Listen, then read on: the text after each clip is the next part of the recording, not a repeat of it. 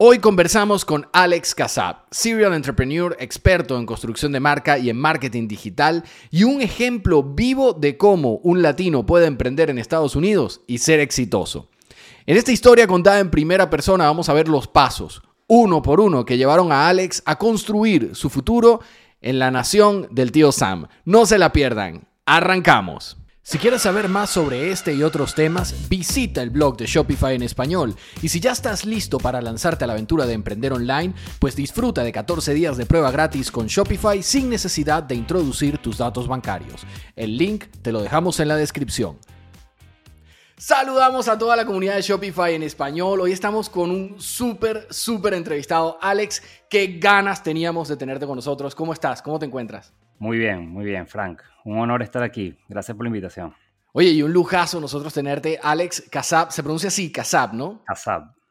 Oye, eh, es un ejemplo de emprendimiento latino en Estados Unidos, que se dice fácil, pero es tremenda cosa, ¿no? Vamos a empezar por ahí. ¿Por qué emprender en USA siendo latino? ¿Por qué emprender en Estados Unidos? ¿Sigue, sigue aquello de una visa para un sueño o, o eso ya no es tan así? Supiesas que el proceso no fue tan planificado como pareciera. De hecho, yo nací, crecí en Venezuela, igual que tú.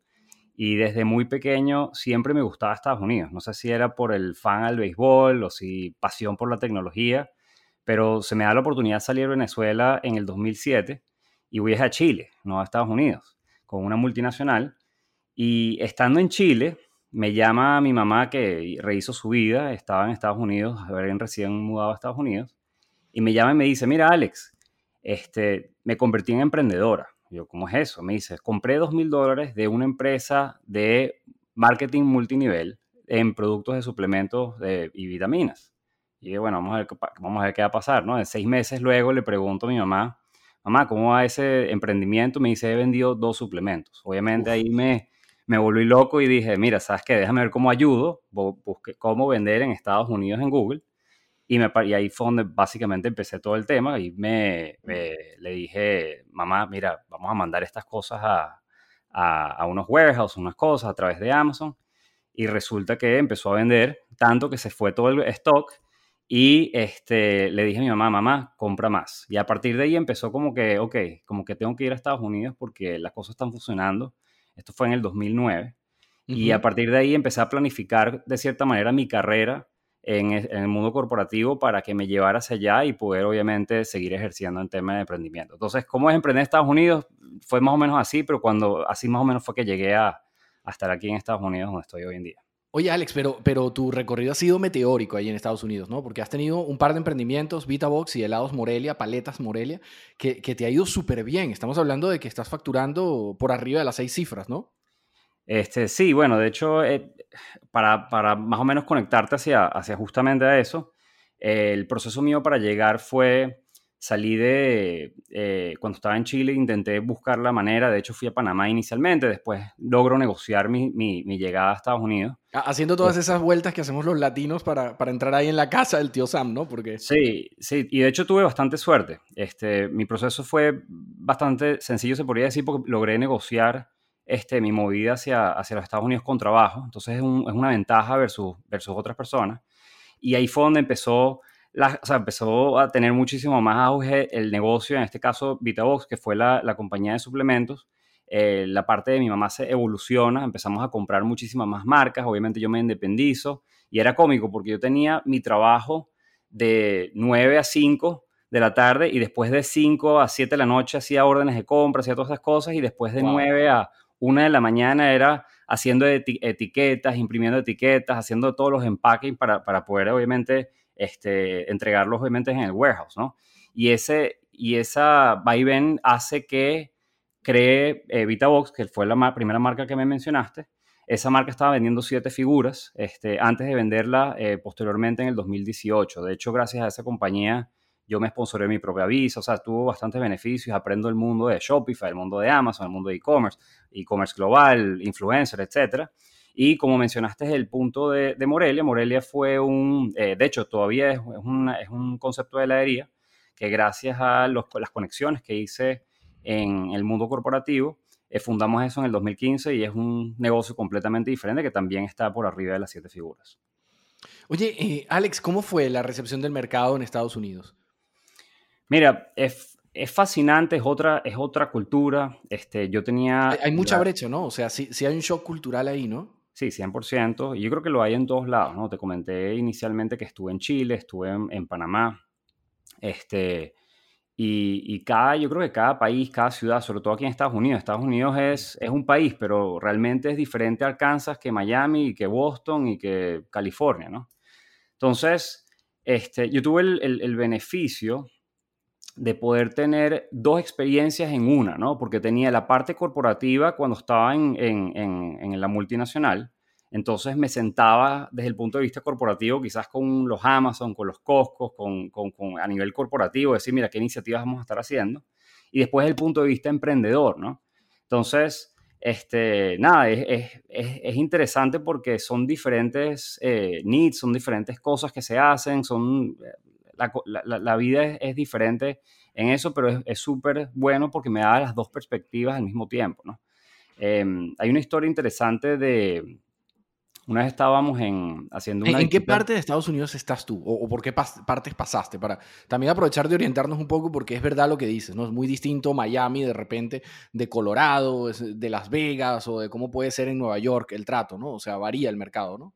Mire, yo pasé por Boston, tuve cuatro o cinco años ahí. Después estuve en. O sea, estuviste en una zona que no es tradicionalmente asociada a la comunidad eh, US Hispanic, ¿no? O sea, no es una zona latina, Boston. Tiene, pero no es, no es latino, no es, no es Miami. Hoy en día estoy en Miami, hoy en día vivo en Miami los últimos casi siete años. Y estuve seis meses en California también, en San Francisco, este, por, por temas. Y, y cada uno tiene, tiene diferentes, son diferentes idiomas, inclusive con, con Chile, ¿no? Y yo creo que ese shock cultural que, que, a uno le pasa, ¿no? Es por, por diferencias que uno tiene, ¿no? Y yo creo que al mismo tiempo tiene uno que tener la actitud, cualquier persona que vaya a cualquier sitio, es em, tener una actitud de ir a aprender, de no ir a implementar su propia cultura, de ir a decir, ¿sabes qué? Déjame ver con curiosidad esto, porque estas cosas funcionan como funcionan. Y yo creo que independientemente del país donde estés, tú puedes conseguir o puedes sacar algo este, o un aprendizaje de, de, esa cultura, de esa gente. Y yo creo que en mi experiencia, mientras más uno vaya abierto como a aprender o a, con, esa, con esa perspectiva de, de, oh, le llaman así, como mira qué fascinante esto. Mm, de eh, sorprender, dejarse sorprender, ¿no? Dejarse sorprender, es mucho más enriquecedora la experiencia y siempre vas a sacar algo, ¿no? ¿tú, ¿tú, crees que al latino le cuesta eso de repente? O sea, venimos, somos sociedades que estamos muy, muy preconstruidas, muy, muy encajonadas. Eh, yo no sé si el latino en general... Eh, te, lo digo, te lo digo y hago una confesión de partes, ya que estamos dos venezolanos hoy aquí en el, en el podcast. Eh, en España es increíble cómo hemos colonizado Madrid, ¿no? O sea, tenemos a todos los españoles comiendo tequeños, arepas, empanadas, chicha. O sea, se ha vuelto inclusive ya parte de los productos que tú encontrarías en un mercado normal, en un Mercadona, en un Carrefour, productos de la dieta venezolana, ¿no? Eh, y, me comentaba un compañero gerente de aquí de España, me decía, es que ustedes, me decía muy, muy bien, muy castizamente, macho, es que ustedes son muy cerrados, ustedes todo lo quieren hacer como lo hacéis vosotros allá, ¿no? Eh, ¿Es cierto esto? ¿Lo, viviste en Estados Unidos tú también? ¿O tú crees que el latino sí se adapta? ¿Y, ¿Y qué creerías tú que le cuesta más al latino a la hora de adaptarse a la cultura norteamericana?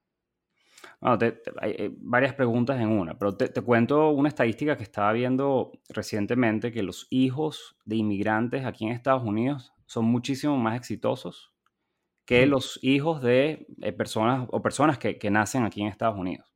Y yo creo que la razón principal de, eso es porque uno viene a este, mejorar, a, ¿sabes? Vengo en desventaja, se podría decir, y ese, y ese empuje que uno tiene en general hace que, que sea muchísimo mejor, ¿no? O sea, que, que, uno convierte, se convierte en una mejor persona. ¿no? Vienes con el ojo del tigre, ¿no? Con hambre. Con muchísima más hambre, sí, eso, eso es eh, muchísimo más hunger, como dicen aquí en Estados Unidos. Y, y, yo creo que eso pasa en general, ¿no? Y al mismo tiempo, eh, debido obviamente a la circunstancia eh, del venezolano en, particular y el, el, inmigrante, cuando se hacen clusters, o sea, cuando se hacen esas comunidades grandes, se crean esos mercados y al mismo tiempo la gente siente de cierta manera un poco más de empatía, se podría decir, entre dos venezolanos que están en la misma circunstancia y el, y el hecho de que eso pase se tienden a apoyar. Yo no solamente tengo esa parte, si por ejemplo, te, doy un ejemplo, yo, yo, soy judío, ¿no? Y nosotros, eh, a mí me parece fascinante el hecho de que yo llegaba, por ejemplo, a Boston y me pasó con todos lados. Yo no conozco a nadie, absolutamente a nadie. Me estoy mudando a un país en la primera semana. Nosotros hacemos una cosa que se llama Shabbat, de los, viernes nos reunimos y voy obviamente a una sinagoga que nunca había estado. El primer día que estoy ahí me dicen, ¿pero dónde vas a pasar Shabbat? Me dicen, no, yo voy para mi casa. Me dicen, no, no, vente a mi casa y, tenemos una cena. Y esa persona no me conoce, no sabe quién soy, no sabe si soy un loco, no sé. Básicamente por el hecho de estar ahí. Y yo creo que ese, ese bonding, ese, esa compenetración, yo creo que es importantísima. Y yo, de cierta manera, lo hago en, reciprocidad para la gente que yo tengo eh, ese tipo de, áreas comunes, ¿no? Un venezolano, alguien que está eh, comenzando, obviamente tienes una especie, alguien que me haya tratado bien anteriormente, entonces como uno lo, lo paga futuro, ¿no? Pay it forward. Entonces sí, sí pasan ese tipo de cosas y mientras más comunidad hay es muchísimo más sencillo. Inclusive entre, no tiene que ser venezolano venezolano, judío judío, sino más bien gente que está en la misma situación, donde hay ese elemento, ese elemento que, que, que, comparten, que es común y que hace que se forme esa empatía esa, para trabajar Esa necesidad de echar para adelante, ¿no? O sea, la gente que está en la misma nota, que está en la misma onda de progresar, de, darle duro a la vida. Alex, ¿y, tú crees que, que ¿Hubo algún momento en el que te sintieses discriminado? Que dijeras, oye, me están tratando mal por ser latino.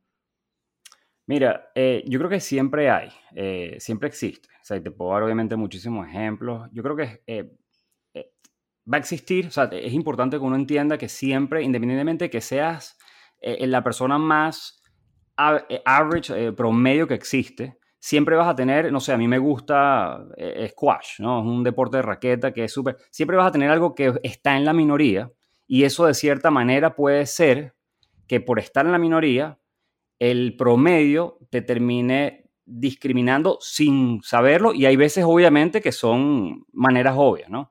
Y ahí es donde entra el punto mío que es un tema de actitud, ¿no? Es decir, ok, está bien, esto me está pasando, yo puedo sentirme víctima, y entonces decir, mira, ¿sabes qué? Voy a ser víctima de este proceso. O decir, ¿sabes qué? ¿Qué puedo aprender yo de esto para overcome, para, para, para mejorar y, y, para que no sea un impedimento hacia el objetivo, hacia lo que uno está tratando de hacer?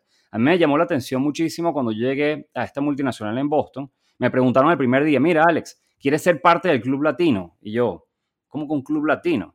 Me dice, sí, un club latino. Entonces al principio dije que no, porque dije, ¿por qué me voy a poner yo una etiqueta recién llegado. O sea, no, no, es que yo soy latino, es que yo soy latino. Obviamente saben por mi idioma, por, por, el lenguaje, pero, pero no quiero etiquetarme yo mismo, ¿no? Y después entendí, dije, ¿sabes qué? Si yo participo, quizás puedo educar a las personas que no conocen mi cultura, o la cultura obviamente en este caso latinoamericana, y de hacerlo más bonito, ¿no? De hacerlo más apreciable y que, y que disminuyan ese tipo de barreras. Entonces, después, al final fui, estuve metido, pero yo creo que tiene que ver un poco con la actitud que uno tiene. Obviamente hay, hay, hay cosas que son un poco más este, fuertes y, ya entra racismo y ese tipo de cosas, pero estoy hablando en general discriminación desde, ¿sabes? Sin querer que, que uno recibe, ¿no?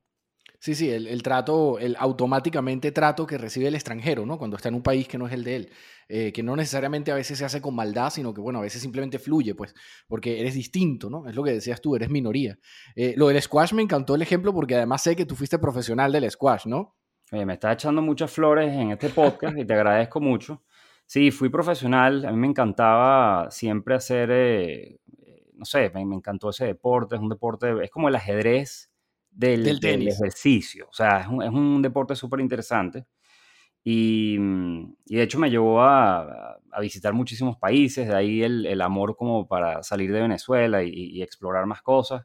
Pero sí, es, es, es, un deporte nicho, de hecho es bastante similar a todo lo que tiene que ver con e-commerce, porque en vez de decir, mira, voy a ser el campeón de tenis, no, me enfoqué en mi nicho, pero eso sí, soy el mejor, ¿no? Entonces, nada, muchísimos aprendizajes con, con, eso y es un deporte que quiero muchísimo. Hasta el día de hoy sigo, sigo estando activo. Alex, entonces tú eres defensor acérrimo de esa frase de es mejor ser cabeza de ratón que cola de león, ¿no? Ah, este... ¿O no? No sé, no sé, no sé. Eh, depende, porque yo creo que la actitud, o sea, a veces uno piensa, a mí me gustaría tener esa compañía gigantesca, no sé qué, no, pero yo sí creo que, yo creo que es muchísimo mejor, sobre todo, yo creo que cada quien está, está construido diferente.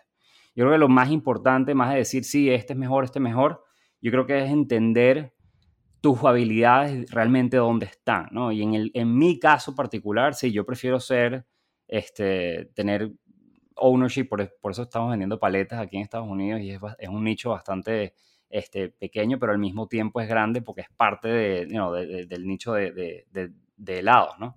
Este, para mis fortalezas, mis debilidades, mi persona, para mí es muchísimo mejor eso. Alex, hay una cosa genial que, me llama mucho la atención de Paletas Morelia, ¿no? Es que suena mexicano, pero tú no eres mexicano, ¿no? ¿Cómo, ¿De dónde salió eso? O sea, ¿hay un socio mexicano ahí? ¿Simplemente te dio nota y, te fuiste por ese lado? Además, inclusive creo que es una Catrina el logo, ¿no? Es, es la muñequita esta, la calavera. Sí, de hecho, te cuento, no hay ni un solo mexicano, este, pero, pero Morelia, eh, y, como perspectiva, esto lo construimos eh, cuatro, cinco personas que, trabajaban conmigo anteriormente y para mí eso es una de las cosas más importantes, el legado de, mira, todas estas cosas que tú hiciste en, la multinacional, este, de cierta manera te llaman, te dicen, mira, vamos a ser parte de este equipo y, y para eso fue muy bonito, ¿no? No hay ni un solo venezolano, de hecho somos eh, cuatro venezolanos y un argentino. Y mm, la razón que le pusimos Morelia es porque para Michoacán es un estado en México, es donde se dice que las paletas nacieron y mm, nosotros queríamos pagar tributo a eso. De hecho, si tú vas a una de las tiendas, aparece este, todo lo que tiene que ver con Morelia, el acueducto, este, la Catrina es un, es, un, no sé si vieron a los que están escuchando, la película Coco, es un, eh, conmemora el Día de los Muertos. es uno de los grandes símbolos de México a nivel internacional ya. Este, correcto, y de hecho nosotros queríamos pagar tributo porque de hecho nos encanta la cultura, nos encanta todo, y la gente, muchísima gente que va a la tienda es cómico porque piensa que la tienda es mexicana, pero no es así. La, la, tienda está inspirada en México, más está construida aquí en Miami. Oye, Alex, eh, ¿y cómo fue conseguir financiamiento para eso? Vamos a hablar de tu historia, pero también eh, de una perspectiva general para cualquier emprendedor. ¿Cómo puede más o menos conseguir apoyo financiero en Estados Unidos?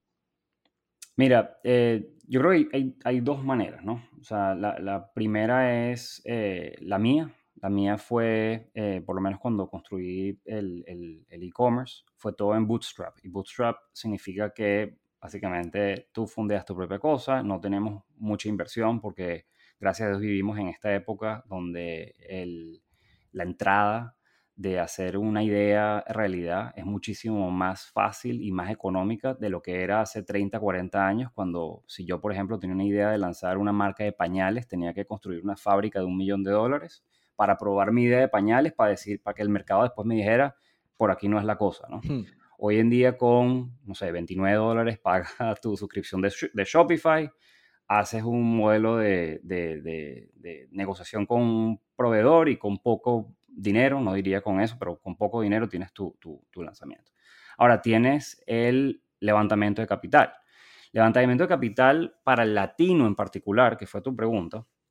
Hay hoy en día muchísimos eh, fondos. Por ejemplo, hay uno que se llama el Latino Founders eh, Fund de Google, que acaban de dar 5, eh, millones de dólares para 50 emprendedores, que te dan 100 mil dólares por emprendedor, sin ningún tipo de equity, para que tú desarrolles tu empresa, en este caso de tecnología, ¿no? Para, que entienda una persona que nos esté escuchando y de repente no sepa mucho de esto, sin ningún tipo de equity, te refieres a que Google no se queda con propiedad de la empresa, ¿no? Es decir, con ningún tipo de acción dentro de la empresa. Ellos te dan, es un soporte. Mira, aquí tienes 100 mil dólares para que desarrolles tu idea y no te pido absolutamente nada a cambio. Lo único que me imagino que tienen ellos a cambio es decir, mira, ayudamos a estos 50 emprendedores y, listo, ¿no? Y así como esos hay muchísimos. Nosotros para Morelia en particular, este, nosotros lo, pusimos de, o sea, cada quien puso su parte. Este, y al final sí recibimos una ronda de financiamiento, pero mucho más adelante, no, no fue para comenzar. Pero hoy en día, o sea, versus hace 20 años, hay empresas y non-profit, non-profit significa que son eh, sin fines de lucro, que se dedican a ayudar a este tipo de cosas. Entonces, mientras tú tengas claro qué exactamente es lo que vienes a resolver, o sea, cuál es el problema que vas a resolver y tengas una capacidad de venta, o sea, es decir, tienes que saber persuadir a la persona, yo creo que es bastante más sencillo que antes, no significa que es sencillo, tienes que igual hacer tu tarea, pero eh, es posible levantar capital aunque no tengas ni un solo centavo en la cuenta. Si tienes una buena idea, tienes un, un, un, buen equipo de ejecución, yo creo que se puede levantar capital mucho más fácil de lo que se hacía anteriormente. Y va a seguir siendo mucho mejor este, a medida que van pasando los años. Sí, efectivamente, el, tema del e-commerce ha democratizado esto un poco, ¿no? Le ha permitido a mucha gente que no podía llegar a, probar una, una, idea de negocio o a lanzar un proyecto, lo han podido ahora lanzar, ¿no? Eh, ¿cuál, ¿Cuál crees tú que serían los tres primeros pasos que debería dar un, un emprendedor latino que quiera triunfar en Estados Unidos? ¿Por dónde se arranca, Alex? Los pasos para... Es que es cómico esa pregunta porque tiene muchas aristas, ¿no? Y seguro que no son tres, ¿no? Son muchos más de tres. Yo te voy a dar una fórmula más que pasos. La fórmula es muy sencilla. Obviamente, aparte de todas las cosas que te dicen, registra la empresa, la cosa. Ah, una fórmula muy sencillita. Una buena idea. Significa, obviamente puede ser un buen producto o un buen servicio que vayas a hacer, multiplicado por una excelente ejecución. Hmm. Eso equivale a éxito. Mm. Si tienes esa fórmula, o sea, si tienes el tiempo para realmente probar, ¿ok? Eso que, o sea, que, esa fórmula, porque una cosa es que a mí me parezca mi idea buena, ¿ok? La segunda cosa es que el mercado como tal piense que esa idea o ese producto o ese servicio es buena. Entonces, pasa mucho, y hasta a mí, yo soy culpable de esto, y a todo, yo creo que a todos nos pasa, que digo, es que yo tenía una buena idea, o de repente ves a Uber y dices, ah, es que yo tenía esa idea, le digo, mira, la diferencia entre tu idea y Uber fue la ejecución. Así de sencillo. Ellos ejecutaron sobre su idea, quizás era peor la idea de ellos, pero ellos ejecutaron, tú te quedaste con la idea y con las miles y miles que nos pasan en el día a día, ¿no? Y quiero hacer quote, quiero eh, traer a, Reid Hoffman, que es el de LinkedIn, uno de los founders de LinkedIn, que es demasiado cómico lo que él siempre dice, pero él, dice, mira, si no estás avergonzado o avergonzada de tu primera ejecución, de tu primera iteración, significa que lanzaste tarde. Hmm. Eso es importantísimo porque mucha gente dice, no, ¿sabes qué? Yo no lanzo mi web, yo no lanzo mi e-commerce en Shopify, yo no hago esto porque todavía me está faltando aquí. No le digo, no, no. Lanza y luego el mercado de ahí. Si no estás avergonzado de esa primera iteración, significa que lanzaste tarde. Sí, sí, tienes, tienes que lanzarte e ir probando, ¿no? Porque si no, no haces nada nunca. Sí, no, si no tal cual, no haces nada nunca y evitas el tema de ejecución, porque una de las cosas bonitas que pasa es que ahora el mercado te empieza a dar feedback, te empieza a retroalimentar lo de la idea que tenías y de repente dices, oye, yo no había pensado en ese factor, ahora no entiendo por qué esta, este, esta comunidad no me está comprando, sino es esta otra. Yo ni siquiera sabía que está. Y es por el tipo de comunicación, empiezas a, a iterar y al cabo de un año, de dos años, de tres años, esa persona que ejecutó y tiene una experiencia de dos, tres años, va, a ser muchísimo más exitoso, me preguntabas de cómo hacer para éxito, a la persona que estaba planeando perfectamente su idea y este, terminó lanzando. De hecho, si quieres te puedo dar otro ejemplo. Un ejemplo en una universidad era un proyecto de fotografía y dividieron el salón en dos. A un grupo le dieron y le dijeron, mira, ustedes tienen que, tienen todo el semestre, los seis meses, para tomar la foto perfecta. Es una foto perfecta, los ángulos, las luces, absolutamente todo. Y al segundo grupo le dijeron, tienen que tomar una foto al día. Adivina quién tuvo mejor. El que tuvo una, una foto al día. ¿Por qué? Porque tuvo la iteración, tuvieron el feedback, hicieron otra vez la iteración y en función a eso, claro, mientras estos estaban pensando cuál es la mejor foto que pueden hacer, estos salieron muchísimo mejor preparados porque intentaron por seis meses seguidos todos los días. Entonces yo creo que este, idea times execute, eh, multiplicado por ejecución equivale a éxito. Me encantó, me encantó esa fórmula. Te la vamos a, te la vamos a, no a robar porque es tuya, evidentemente, no, pero la vamos a regar. Ah, bueno, pues, de la vida. Pues, pues gracias a ti, Alex, se la vamos a regar a toda nuestra audiencia. Me fascinó. Una buena idea multiplicada por una excelente ejecución igual al éxito. Eso está buenísimo. Alex, en el tiempo que nos queda, ¿te atreverías a contarnos una o dos lecciones importantes que tú hayas sacado de tus emprendimientos en Estados Unidos. ¿Cuál considerarías tú que fueron las principales lecciones tanto de VitaBox como de Paletas Morelia? Mira, em, para mí han sido, bueno, tengo, tengo muchísimas. Eh, a mí me hubiese gustado haber empezado, comenzado antes. Yo tenía siempre mucho miedo, yo creo que eso lo heredamos, no sé si nuestra cultura, ¿no? El, miedo al fracaso, el miedo a, si lo hago, pero entonces qué va a pensar la gente. Se, penaliza eh, muy duro eso en Latinoamérica, realmente sí. Eh, hay mucho pavor a que te critiquen. Y a, uno mismo, ¿no? Yo creo que, porque al final si te pones a ver, nosotros teníamos la manera que nos educaron, o sea, si no sacabas 20, entonces no, o sea, era, era mm, calificación de lo tienes bien, eres bueno, si lo tienes malo, entonces básicamente no pasas y tiene una serie de consecuencias, ¿no? Y obviamente eso, de cierta manera, nosotros lo arrastramos em, y está siempre ahí en el subconsciente. Entonces, em, a nosotros no, a mí me hubiese gustado empezar eh, Vitabox y todo esto, la formalidad que le di a la compañía. Eh, al principio te comenté que, que, empecé con mi mamá y esto lo hacía medio side hustle. A mí me hubiese encantado renunciar este, cuando ya inclusive me estaba dando más Vitabox que lo que me daba la multinacional. Pero por el miedo a, ¿sabes qué? No, no, no me siento seguro de que realmente esto lo voy a poder sustentar y, en mí, ¿no? Eso yo creo que hubiese sido eh, una de las cosas y yo creo que es importante este, confiar en uno mismo, saber cuáles son las destrezas que uno tiene y, aventarse, ¿no? Porque una de las cosas que yo creo que no hice, yo no, yo no creo en, en los fracasos, yo creo en los aprendizajes, ¿no? Si tú fracasas, este, para mí fracasar equivale a aprendizaje. Si no fracasas, significa que nunca intentaste, pero si fracasas, son aprendizajes que te funcionan para, para la próxima iteración porque ahora la tienes en el disco duro, ¿no? No, no se puede equivocar quien no arriesga, ¿no? No se puede equivocar quien, quien no arriesga. Eh, haber emigrado, haber hecho, o sea, tener esas, cuando uno sabe que tiene eso en la, o sea, como el, dicen aquí el gut, así como en, en, en, el pecho, dices, ¿sabes qué? Esto yo estoy seguro que esto va a funcionar, pero de cierta manera no se atreves, es, es decir, ¿sabes qué? Lo estoy sintiendo, déjame hacerlo porque por algo estoy sintiendo esto, ¿no? Y tener un poco más de confianza en uno mismo, yo diría que es el número uno. Y este, el número dos, a ver qué, qué otra cosa más te puedo decir, es, nada, seguir, seguir, seguir aprendiendo, ¿no? Y una de las cosas que, eh, que yo, yo, yo sigo es, mira, si yo tuviese solamente cuatro años. Y yo le digo ciclos del mundial. Yo no sé si te conté esto anteriormente, pero yo le digo ciclos del mundial. Los ciclos del mundial son cada cuatro años. ¿okay?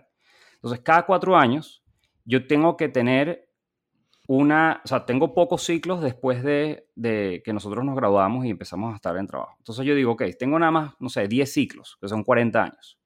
Voy a hacer que ese tiempo que tengo sea aprovechado al máximo. Y para mí, aprovechado al máximo que sea que tenga el delta de aprendizaje lo más amplio posible durante ese tiempo.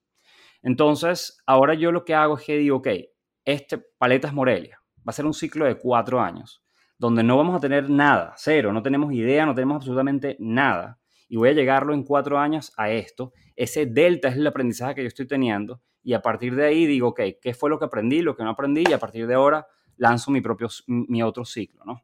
Y para mí eso es una de las cosas que yo he aprendido, donde me siento muchísimo más emocionado porque ahora, en vez de decir, mira, estoy empezando este, este negocio y va a tardar no sabemos cuánto, yo automáticamente lo mato, así sea virtualmente, en cuatro años, porque auto, o sea, básicamente digo, mira, yo sé que esto se va a morir en cuatro años, aunque no sea verdad mentalmente se está muriendo en cuatro años, por ende mis aprendizajes son muchísimo más rápidos y al mismo tiempo disfruto más el proceso. Y ese era el último tres, te voy a decir el tercero. No existe meta, o sea, la meta, la cosa, olvídate de la meta que es el fin y el gol de, de lo que estás haciendo. Realmente es el proceso, es el día a día lo que uno extraña al final. Yo te voy a decir, cuando cuando yo empecé VitaBox, yo quería hacer un millón de dólares. Esa era mi meta. Yo quería llegar a hacer un millón de dólares. Resulta que el día que llegué a un millón de dólares, me emocioné por dos minutos. Y ahí mismo estaba porque tenía un problema en el warehouse, después tenía que hacer las cosas y básicamente no disfruté. Y después me di cuenta que ya no tenía razón de ir a la oficina porque ya había llegado al millón. Ya, ya habías cumplido el objetivo, ¿no? Y ahí me di cuenta, y eso me pasó también cuando corrí un maratón, me pasó lo mismo. Pensé que el día que terminé el maratón fue el día más bonito. Resulta que no. El día más bonito fue el entrenamiento y la persona que yo me convertí después de terminar el maratón. El despertarse en la mañana, el ir a, correr aunque no querías ir a correr, el saber que inclusive tus pensamientos te están saboteando y estás, you're showing up y estás, estás, ahí en la mañana, aunque tú sabes que tú quieres, prefieres estar durmiendo. Y eso mismo pasaba con el tema del mío. O sea, yo estoy ahí haciendo la oficina y después cuando llega a ese punto, inclusive hoy en día, yo vendí esa compañía hace eh, tres años, cuatro años, los días más bonitos no fue cuando la vendí o cuando llegué al millón. Los días más bonitos eran todo el aprendizaje de las cositas que estaban pasando y mientras con, mi equipo y con mis cosas, eso es lo más bonito. Entonces, lo más bonito está pasando en este momento. Esta mm. entrevista, esta cosa. Disfruta cada una de las cosas que están pasando porque realmente eso va a ser lo que vas a extrañar una vez que tu journey se termine, porque vendiste, porque te fuiste de la compañía, por lo, por lo que hayas hecho, ¿no? Alex, para cerrar, queremos que te arriesgues, que te atrevas a dejarle una frase. ¿Qué frase consideras tú que sería la que le recomendaría a Alex a un emprendedor que quiera arrancar en Estados Unidos? Que arrancar en Estados Unidos estando en Estados Unidos. O desde afuera, o desde afuera. si, si, tuvieras que escoger una sola para inspirarlos y para guiarlos, ¿qué frase sería? Se vale que me la digas de cualquier sitio. Perfecto. El mejor día para empezar tu sueño fue ayer. Pero el segundo día, mejor día, es hoy. Muchas gracias por acompañarnos en Masters del e-commerce. Los esperamos en el próximo episodio y les recordamos que si desean conocer más información sobre el mundo del emprendimiento online y del e-commerce, pues pueden visitar el blog de Shopify en español. Y si ya están listos para lanzarse a emprender online, pues qué mejor que hacerlo de la mano de Shopify y disfrutar de 14 días de prueba gratis sin necesidad de introducir ni sus datos bancarios ni su tarjeta de crédito. Les dejamos el enlace a la prueba gratis aquí en la descripción de este episodio. Hasta la próxima.